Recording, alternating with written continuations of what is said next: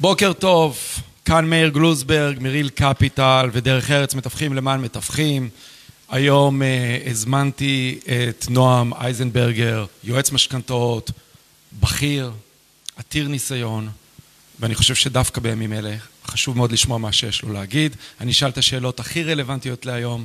אנחנו בתקופה מעניינת, מאתגרת. בוא נתחיל מהשאלה הראשונה, ובעצם לפני שנתחיל מהשאלה הראשונה, אולי רק טיפה תספר לנו על הניסיון שלך בשני משפטים, ואז אני אתחיל את השאלה שהכי עומדת לי הקצה על הלשון. בוקר טוב, אה, תודה שהזמנת אותי מאיר. אה, הניסיון שלי למעשה כמעט 15 שנה בתחום המימון, תחום הבנקאות. אה, עבדתי כעשור במערכת הבנקאית, לפני 5-6 שנים יצאתי לעצמאות, מאז אני מלווה זוגות בתהליכי מימון לרכישת נדל"ן, בין אם זה מחזורי משכנתה, בין אם זה לבנייה. בין אם זה להשקעה, אה, זה מה שאני עושה ביום יום, בכיף, באהבה, ובוא נתחיל. שמעתי שאתה עושה נפלאות דרך אגב, אה, קיבלתי המלצות חמות ממספר מתווכים. תודה. אה, אני גם תמיד טוען שהמתווכים המצליחים צריכים שיהיה מסביבם ארגז כלים. אנשי מקצוע שבלעדיהם יהיה יותר קשה לסגור עסקאות. ולדעתי בארגז הכלים אתה, היועץ משכנתאות, אחד הכלים הכי חשובים שיש לנו. לא אחת ולא, לא פעם אחת ולא פעמיים נפלו עסקאות על זה שמשכנתה לא יצאה, ואפילו אנחנו המתווכים צריכים לדעת, להיות מודעים ל... לריביות, ל... לרכשי השוק, מה שקורה. זאת אומרת, אתם כל כך חשובים לנו. נשאל שאלה שעומדת על קצה הלשון שלי. בימים אלה, יש עסקאות? אתה עושה אה, משכנתאות? אני, אני יכול להגיד מהזווית שלי, אה, ואני מניח שזה גם אצלכם, אתם מרגישים את זה, אני חושב שהקורונה סך הכל באמת עשתה טוב. אחד, אה, הריביות משכנתה ירדו ממש לטרום ערב הקורונה. היום זו תקופה מאוד טובה באמת לקחת מימון לצורך רכישת נדל"ן. ממש תנאים, תנאי, תנאי ריביות, סביבת ריביות מאוד, מאוד אטרקטיביות. שניים, בעקבות משבר הקורונה ואנשים ראו מה קורה עם כל ההפתעה, אנשים מתחילים להבין שאם יש להם כספים זה הזמן לייצר הכנסה פסיבית ולי היום, מיום ראשון, נכנסו לי ארבעה תיקים של לקוחות שקונים נכסים להשקעה. זה אומר שאנשים מתחילים להפנים שהכסף שצריך לעבוד עבורם ואם, ו, ונדל"ן תמיד מוכיח את עצמו אני לא נגד שוק ההון דרך אגב, אני חושב שגם יש מקום לשוק ההון, אבל ראינו בתקופת הקורונה, יש אנשים שלא מתאים להם הוולטיביות, התנודתיות, שוק עולה, שוק יורד, ודווקא ראינו בענף הנדל"ן, שבסופו של דבר לא ראינו פה שום זעזוע, והיו כותרות שמחירי הנדל"ן ייחתכו, קודם כל זה בסדר, גם אם מחירי הנדל"ן ירדו ב-10-20 אחוז, לא קרה כלום.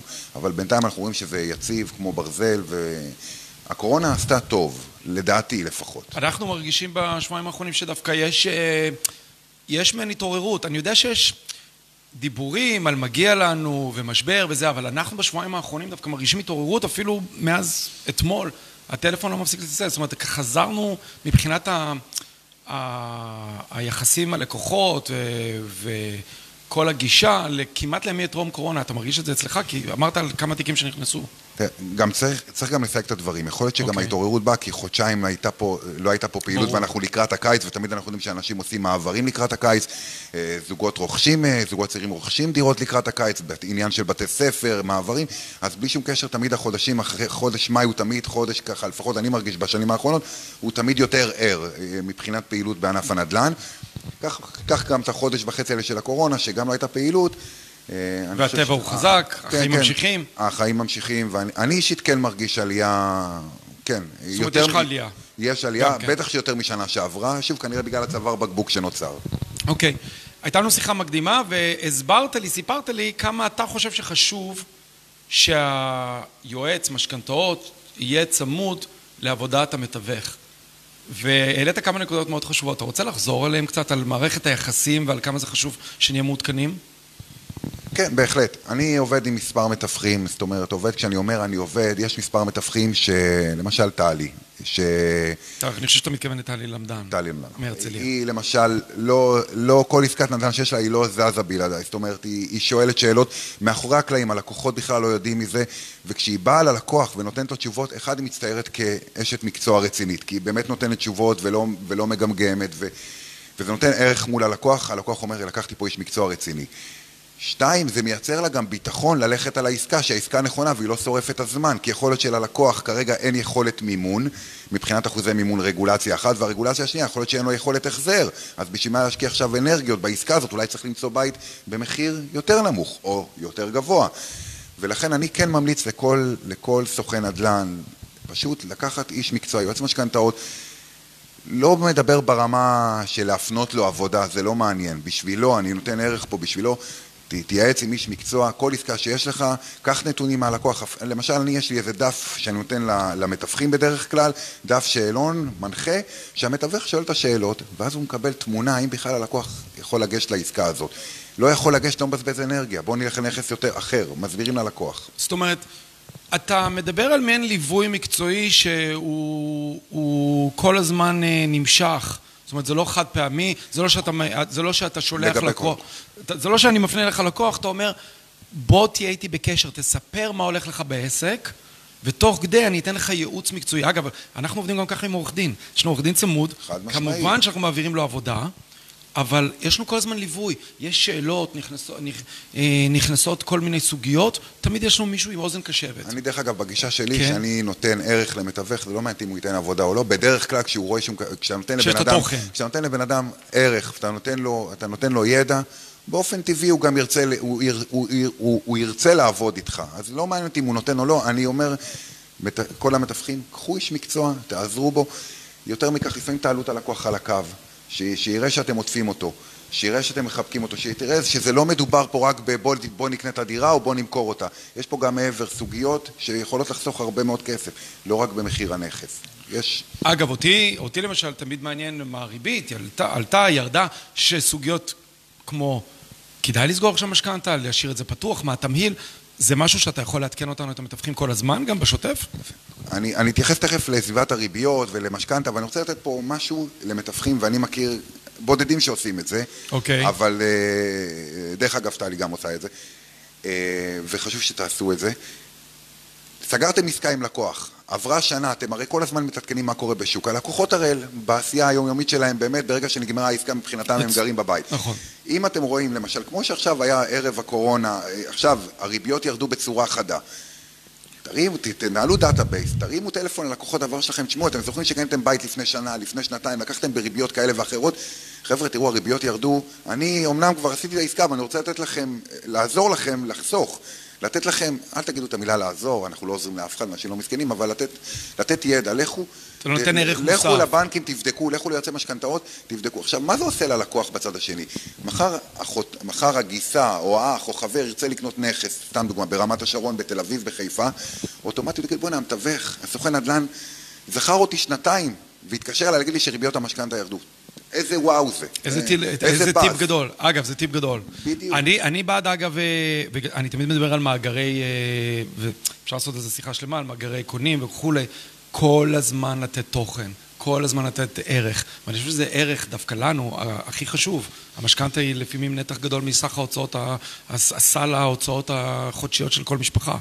אני יכול לספר מקרה ממש עכשיו, ערב אוקיי. טרום הקורונה היו ריביות גם בשפל כמו שעכשיו, תכף אני אספר מה קרה בקורונה. ו... וזוג, וזוג לקוחות, סתם דוגמא, חסכתי להם במחזור משכנתה 350 שקלים בחודש. הרי אפשר לקצר שנים ואפשר להוריד בהחזר. למשפחה צעירה 350 שקלים בחודש, זה חוג לילד, תחשבו ותכפילו את זה עכשיו ב-20 שנות משכנתה, 25, תחשבו איך הלקוח יסתכל עליך כמתווך שאתה באת, יזמת שיחה, יצרת איתו. אני בטוח שאם מחר הוא ישמע מישהו שמחפש דירה למכור או לקנות, הוא, אתה תהיה, בתור מתווך, אתה תהיה הכתובת. טיפ חשוב מאוד. בואו ניכנס לשאל, לשאלות היותר אה, נקודתיות והמעשיות. יש לנו לקוח שעכשיו נפלה לנו עסקה. אמנם זה היה תקופת הקורונה, היה קשה, הוא פנה לבנק מסוים והבנק שלל את המשכנתה. אה, יש הבדלים בין הבנקים, כי אני חשתי שאולי הוא לא קיבל את הייעוץ הנכון, ואולי, כמו שאומרים בשפה המקצועית, שרף את עצמו מול הבנק. אתה יכול להסביר לנו קצת מה ההבדלים בין הבנקים ומה כן, מה לא ולמה צריך גם יועץ? כן. קודם כל, בנקאות זה שפה. זה שפה לכל דבר. כמו שמשפטים זה שפה, בנקאות צריך לדעת מה להגיד, מה להגיד בבנק ומה לא להגיד בבנק. אני לא אומר חלילה אף פעם לא לשקר, כן. אבל יש מידע שהוא לא מקדם, והבנק לא צריך לדעת. רגע, לא- אנחנו מתווכים, תגיד לנו את בצורה הכי מזוקקת שיש. אז אני אומר... אני רוצה כלים שיעזרו לנו להצליח לסגור עסקאות. אז אני אומר, עסקאות מורכבות כן. למשל, סתם דוגמה, בעסקאות מורכבות, אה, כמו שלמשל לקוח חזרו לו צ'קים, או לקוח שבעבר היה מוגבל, בוא, רוב הבנקים לא יודעים לטפל בהם. יש בנק אחד מסוים, סתם דוגמה לצורך העניין, בנק מזרחי, שהוא יודע לטפל בלקוחות האלה, הוא יודע לטפל בסוגיות האלה. אוקיי. מצד שני, יש... בנק מזרחי בכלל הוא, הוא יותר זורם, אבל מצד שני, בנק מזרחי בשנתיים האחרונות, בוא נגיד, נשים את הדברים על השולחן, לסגור שם משכנתה, ברוב המקרים זה לא כדאי ללקוח, כי הם לא אטרקטיביים. מבחינת הריביות. הם לא אטרקטיביים בגלל הרגולטור שבא ועצר להם קצת את ה... אני מדבר על המפקח על הבנקים, לא ניכנס לזה, הם לא אטרקטיביים, יש אוקיי. בנקים הרבה יותר אטרקטיביים. אה, בנק דיסקונט למשל, אם זו עסקה זריזה שצריך מהר מאוד משכנתה, בנק דיסקונט, סתם דוגמה, הוא קצת בנק שעובד לאט. המערכת שם עובדת לאט, התפעול שם עובד לאט, זה לא בנק שאם אתם צריכים עסקה דחופה הייתי לוקח, הייתי לוקח את הלקוח לשם. אה, בנק לאומי היום, בעידן הדיגיטל, פתרון מדהים, פתרון מדהים, מי שצריך עסקת אינסטנס, רק להגיש בקשה בלי לגשת לבנק, מי שלא יכול, בנק לאומי הוא סך הכל מאוד זורם, דיגיטל, ובנק פועלים, כבודו במקום מונח, הבנק הכי גדול, אני חושב שכיף לעבוד איתו, מערכת מאוד משומנת, אבל תזכרו תמיד, כל לקוח, אם הוא רוצה משכנתה איכותית, אנחנו מדברים לפחות על ניהול משא ומתן עם שלושה בנקים במינימום, לבנות את אותו תמהיל, ומשהו לגבי שאלת מקודם ריביות משכנתה. רגע, לפני הריביות, כן. אני רק רוצה להבין. אני מפנה אליך לקוח, ואגב, אני תמיד ממליץ להפנות לכמה, למספר בעלי מקצוע, אני לא מפנה ליועץ משכנתאות אחד, אני מפנה לשניים, שלושה, שלא ירגיש שיש פה איזשהו אינטרס אישי. אני, אני מאמין בלתת את הערך. אבל אתה אומר שכשאני מפנה לך לקוח, אתה בעצם מנסה להתאים את הצרכים של הלקוח לבנק המתאים, למי שיש יכולות מתאימות לאותו לקוח, ואולי אתה גם משווה בין הבנקים. אני אסביר. בסך הכל, בכלליות, כל, רוב, רוב העסקאות שלנו הן עסקאות נורמליות, הן עסקאות טובות. כן. אז הולכים מלכתחילה, אתה מגיש לשלושה בנקים. בעסקאות מורכבות, כשבא אליי לקוח, אני אומר לו, תשמע, חבל על הזמן לבזבז על בנק כזה או אחר. כזה או אחר, אתה הולך ל... סתם דוגמה, אני מדבר במקרים שקרו לי בשבועיים, שלושה האחרונים. כן. לקוח שחזרו לו שני צ'קים, אמרתי לו, תשמע, או שאתה דוחה את המשכנתה שלך בשלושה חודשים, למה? כי אז העובר ושב לא יראו את, ההחזרות של השני צ'קים, ואז אתה פותח את עצמך לכל הבנקים, ואתה מנהל משא ומתן איכותי, אבל אם העסקה דחופה לך, ולפי החוזה צריך משכנתה תוך חודש, אין לך ברירה, תלך לבנק מסוים, כי הוא יודע להתמודד עם זה והוא ייתן לך. הריביות יהיו בהתאם, ריביות ברור. ותנאים בהתאם, ברור. אבל... אבל פה יועץ המשכנתאות. פה מג... נכנס האקספרטיז, ה... בעברית. המקצועיות שלך, הידע, אתה תדע לעשות את ההתאמות. נכון, כי אם חלילה, סתם דוגמה, לקחנו אותו לבנק, ניקח את בנק פועלים ורואים שני צ'קים שחזרו, למעשה בבנק פועלים הוא מסומן, בעוד שלוש שנים הוא ירצה, ימכור את הבית, ירצה משכנתה, עוד הפעם הוא יהיה וואו. זו נקודה חשובה. וזה, וזה חבל. איזה נקודה חשובה. וזה חבל. טיפה, אוקיי. ואני תמיד אומר, טיפה של ידע מונעת מבול של טעויות, זה כל הסיפור פה. יפה. אה, נחזור שנייה לתמהילים וריביות. אה, רוב האנשים, אני חושב שהם מפחדים בכלל מכל העניין הזה. אתה מקבל את כל התמהילים האלה וכל הזה, אין לך מושג אפילו מה קורה. אתה יכול קצת להסביר לנו? כן. קצת לתת רקע? הציבור בישראל גם אליי כשמתקשרים לקוחות, איזה, השאלה הראשונה, איזה ריביות אתה יכול להשיג? אז אני רוצה רק להסביר משהו. הריביות מבחינת החשיבות זה, בתח, זה בתחתית ההיררכיה. לקוח שרוצה בריביות טובות לא צריך, ילך לבנק, לכל בנק, יגיד אני רוצה את הריביות הכי טובות, זה בסדר. בטווח הקצר של 3-4 שנים ראשונות הוא ייהנה מריביות נמוכות, מהחזר חודשי נמוך. השאלה מה יקרה בעוד 6 שנים, בעוד 5, בעוד 7 שנים, שם הוא ייתקל בבעיה. ואני תמיד טוען, משכנתה הבסיס שלה, אם נשווה פירמידה, הבסיס זה קודם כל שנים, שהשנים זה החזר בחודש, להתאים את ההחזר החודשי לצרכים. למשל, זוג שמרוויח 30 נטו בחודש, יכול להרשות לעצמו להחזיר 7,000 משכנתה. סתם אני נותן דוגמה בלי להכיר, לצורך הדוגמה. אבל מה רוב הזוגות עושים? לא, אני רוצה הכי כמה שפחות, וזה טעות. דבר שני, אחרי שקבענו את השנים, את, את אורך השנות המשכנתה ואת ההחזר החודשי, השלב הבא זה בניית התמהיל. איזה מסלולים לבחור? מתוך, מתוך 20 מסלולים, לבחור את המסלולים הנכונים. ורק בסוף, אחרי שבנינו את התמהיל, רק אז לגשת לריביות. אני לא, טוען ש... אני לא אומר שריביות לא חשוב, אבל בהיררכיה זה פחות חשוב. כי ההבדל בין, בין עשירית לפה, עשירית לשם, זה לא מה שישפיע על, על הכיס שלנו לאורך שנים. יותר חשוב זה התמהיל, המסלולים עצמם ואורך השנים. אה, למה התכוונת שאמרת שאחרי שהם סגרו ואחרי שבע שנים פתאום יהיה, תהיה להם בעיה? מה, אני לא הבנתי את זה, את הנקודה הזאת. מסלולי המשכנתה מורכבים כן. תלויים לא מעט בשוק, אגרות, בשוק, בשוק ההון. אוקיי. שוק ההון, בורסה. כן. עכשיו, בנוסף, יש מסלולים שהם צמודי מדד. אוקיי. מחר, סתם דוגמה, יש אינפלציה. כן. 2% מדד. כן. ואם כל המשכנתה שלך צמודת מדד, אתה תרגיש את זה מיידית בכיס. או, הבנתי, אז אתה יכול... אוקיי. מחר יש צפי לעליית פריים. האם יש לך הרבה פריים? אתה, אתה צריך לדעת. אני לא אומר אם זה נכון לקחת או לא. כל מקרה צריך לפרט. אבל אני אומר, צריך, זוג צריך לדעת מה יכול לקרות בטווח הקצר, מה הסיכון בטווח הארוך. ברור לך שאחרי הפגישה פה אנחנו יושבים על המשכנתה שלי, כן? בשמחה. אה, אז זה נכון בעצם אם יש לי משכנתה בת שנתיים לבוא עוד פעם ליועץ ולחזור ולבדוק עוד פעם האם אפשר לעשות משהו. אני דרך אגב יכול להגיד לכם, מה שאמרתי קודם, אני מנהל database, אני ללקוחות שלי, כן. אחת לשנה מדבר אותם, אה, ואני גם אומר להם, תעקבו אחרי הדף העסקי שלי, כל פעם שיש איזה משהו, כמו שעכשיו בקורונה, העליתי סרטונים. ואז קיבלתי, ואני מנהל גם קבוצות וואטסאפ, וכל פעם שיש איזה משהו מהותי, אני ישר מדבר אותם גם בוואטסאפ, גם במיילים. כי קשה לי לעקוב ברמה אישית להתקשר לכולם, אבל אני מציע, אני אומר ללקוחות שלי, אתם, אתם יחידים מולי, אני מול רבים, תרימו טלפון, אני אוהב לתת שירות, ו- ו- ותתעדכנו. אני, אתה נתת, אתה העלית פה נקודה חשובה, אם, אם אתה נותן עדכונים כל הזמן, אני חושב שהייתי רוצה להיות מעודכן ולהעביר את זה הלאה ללקוחות. רעיון מעולה. אז אני אמרתי, יש מספר מתווכים שכן, אני מדבר מעולה. אותם, אני מעדכן אותם, והם מעבירים את זה, משרשרים את זה ללקוחות שלהם. מה קרה בתקופת הקורונה? ואני, אגב, אני חייב להגיד משהו. לי קצת נמאס, לדבר על קורונה ולשמוע על זה, אבל אני כן מרגיש שיש עכשיו השפעה על מה שקורה לנו היום, בעקבות הקורונה. אז אולי תסביר לנו מה קרה בתקופת הקורונה, מה, מה זה שינה? ערב, אה, ערב אה, פרוץ הקורונה פה, הקורונה פה הרי כבר כמה חודשים בעולם, אבל בישראל היא התפרצה, אם אני לא טועה, ב-14 למרץ או ב-15 למרץ. עד אז ריביות פשוט אה, מאוד מאוד אטרקטיביות, סביבת ריביות מאוד אטרקטיביות, תנאי משכנתה מאוד טובים. היסטורית, אני חושב שגם היסטורית, נכון? היסטורית, היסטורית, חד משמעית. זה הזכיר את 2015, אפילו כבר התחיל להיות יותר טוב. אוקיי. ואז הקורונה פרצה ב-14-15 למרץ, והתחילו פה גלי פיטורים וחל"תים, והבנקים ניצלו את זה, אני אומר, אה, לרעה, והעלו את המרווחים, והעלו את, ה, את, ה, את הריביות בצורה חדה. זה צד אחד. הצד השני שהריביות עלו היה אובייקטיבי, שוק אגרות החוב, הרי המשכן, גם הייתה פה, הייתה פה בריחה משוק אה, אגרות החוב של מדינת ישראל, זה גרם למחיר הכסף להתייקר, אם הבנק קונה יותר יקר הוא גם ימכור יותר יקר. אז היו פה שתי צדדים לעליית ריבית, לא הכל זה חזירות של הבנקים, אני חייב לציין, אבל חלק ניכר. התחיל פה להיות קצת עד ציבורי, תקשורת, אה, חברי כנסת, כל מיני לוביסטים נגד הבנקים. אתה מדבר בתקופת הקורונה. בתקופת הקורונה, ואז מה קרה? שבועיים אחרי שהריביות עלו בצורה חדה, באותה, באותה, באותה עוצמה שהם עלו בצורה חדה, ככה הם גם ירדו בצורה חדה, ושוב פעם חזרנו לסביבת ריביות מאוד טובה. כך שאם בכלל יש לכם עכשיו למשקיעים, או לקוחות ש...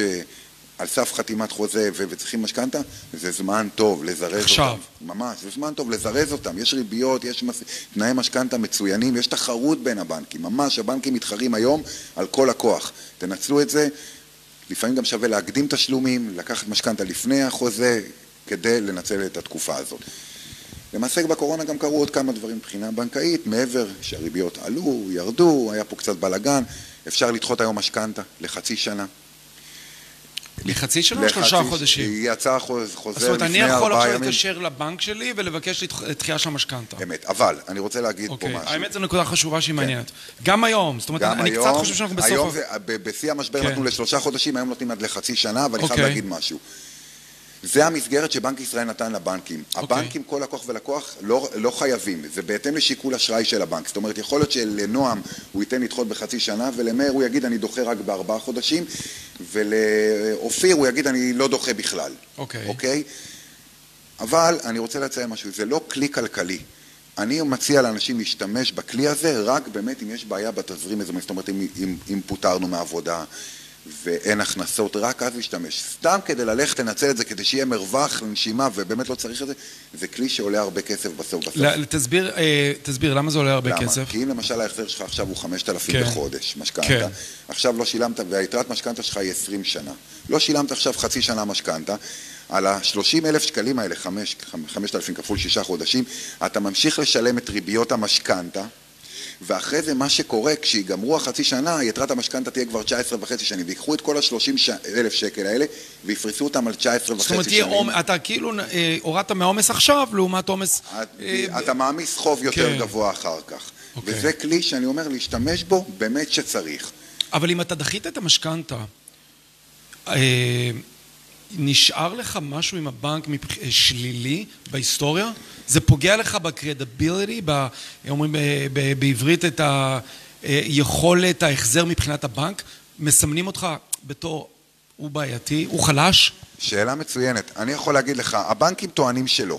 גם בקנדה, אגב, אני עובד שם, עשינו אה, דחיות משכנתאות בכל מיני נכסים שיש לנו, והבנק אה, בתוקף טען, לא, תעשו מה שאתם... הבנקים שזה." אומרים שלא, אני יכול להגיד מניסיון, כן. ועבדתי עשר שנים במערכת כן. הבנקאית, אני אומר לכם, הבנקים מתעדים את הכל. איזה שימוש הם יעשו בו איזה אחר כך, לא יודע. אבל שוב, אני אומר, אם אין ברירה, אז אין ברירה, אז גם... אבל כשיש ברירה, בטח ובטח לא לעשות את זה. אני כן יכול להגיד די בוודאות, אוקיי. שלקוח שדוחה תשלומי משכנתה, ובעוד חצי שנה ירצה לקחת הלוואה קמעונאית, באותו בנק שיש לו את המשכנתה, אם הוא מנהל שם גם את החשבון, הבנק יגיד לו, רגע, רגע, דחית משכנתה, עכשיו אתה רוצה הלוואה, כאילו... עכשיו אתה רוצה משכנתה לא חדשה. יכולת, לא יכולת לשלם את המשכנתה, עכשיו כן. אתה רוצה, ש- איך תשלם גם משכנתה וגם... יכול... אני לא יודע אם זה נקודה שלילית תהיה, אבל אני די בטוח שאיפשהו בספריות, במחשבים של הבנקים, זה יתועד. שאלה אבל אחרת. אני, אה, היום, כשאני ניגש בצפון אמריקה לקחת משכנתה, ואני עושה את זה באופן קבוע, מעלים את השם שלי ורואים מיד מה יש לי בכל הבנקים. כל- עוד זה אישי. אומרים הכל. יש לך משכנתה פה והלוואה שם, ובמיוחד אם אתה פעיל. בארץ יש לי התחושה שמה שהרגע אמרת שעצרתי לחצי שנה, אבל אני אלך לבנק אחר, הוא לא ידע מזה, זה נכון? אין תיעוד בין הבנקים. אני אעשה הבדל. לגבי, נכון, לגבי הדחיית משכנתה נכון? לא הם יראו- עדיין לא מסוכרנים ביניהם, זה בלתי נתפס לא, בעיניי. לא, לא. לגבי דחיית המשכנתה לא יראו את זה. למשל, למשל אם מחר תלך אה, כן. לעשות מחזור משכנתה, יש לך משכנתה בבנק פועלים, ותרצה מחר למחזר את זה בבנק לאומי ותוציא התנהלות משכנתה שנתיים אחורה, לא יראו את זה. אוקיי. אתה מדבר על משהו אחר, אתה מדבר על חיווי קרדיט סקור, חיווי אשראי. גם פה בישראל, לפני מספר חודשים, אני לא טועה, בינואר, כן. נכנס פה חיווי אשראי, זאת אומרת, היום הבנקים, אתה גם חותם כשאתה מבקש משכנתה, שהבנק רשאי לברר אודות כל האשראים שיש לך. מכל הגופים, בין אם זה כרטיסי אשראי, גופים חוץ-בנקאיים, גופים בנקאיים, כן אתה מקבל ניקוד בהתאם לגובה ההלוואות, בהתאם ל- ליכול... כן רואים אם לא חזרה לך הוראת קבע למשל, פעם רואים אה, בנק אחד, רואה את בבנק השני. רואים את הכל היום, היום אוקיי, הכל חשוף. אוקיי, אז היום זה לא שאתה חשוף. לא... זה. אבל דחיית משכנתה לא רואים את זה, לא יראו את זה בשום בנק. הבנתי. רק למעט הבנק שאתה בו, יש לך בו את המשכנתה. הבנתי. אה, טוב, אה, למדנו המון. אני מנסה להיות הכי ממוקד שאפשר. אם אתה חושב שיש עוד משהו שאני צריך לשאול אותך, בבקשה תגיד לי עכשיו. אה, נועם אייזנברגר. אייזנברג.